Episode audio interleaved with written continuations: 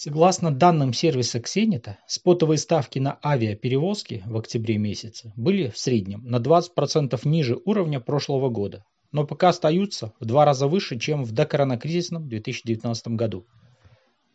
Объем перевозок снизился на 8% по сравнению с октябрем прошлого года, а мощности перевозчиков выросли на 3%, что обусловлено восстановлением пассажирских перевозок. Аналитики замечают, что нет никаких признаков приближающегося пикового сезона из-за уверенного снижения потребительского спроса. А поскольку пикового сезона не предвидится, не ожидается и пиковой надбавки к ставкам. Напомним, в 2021 году надбавка составляла заметную часть комплексной ставки на протяжении всего года.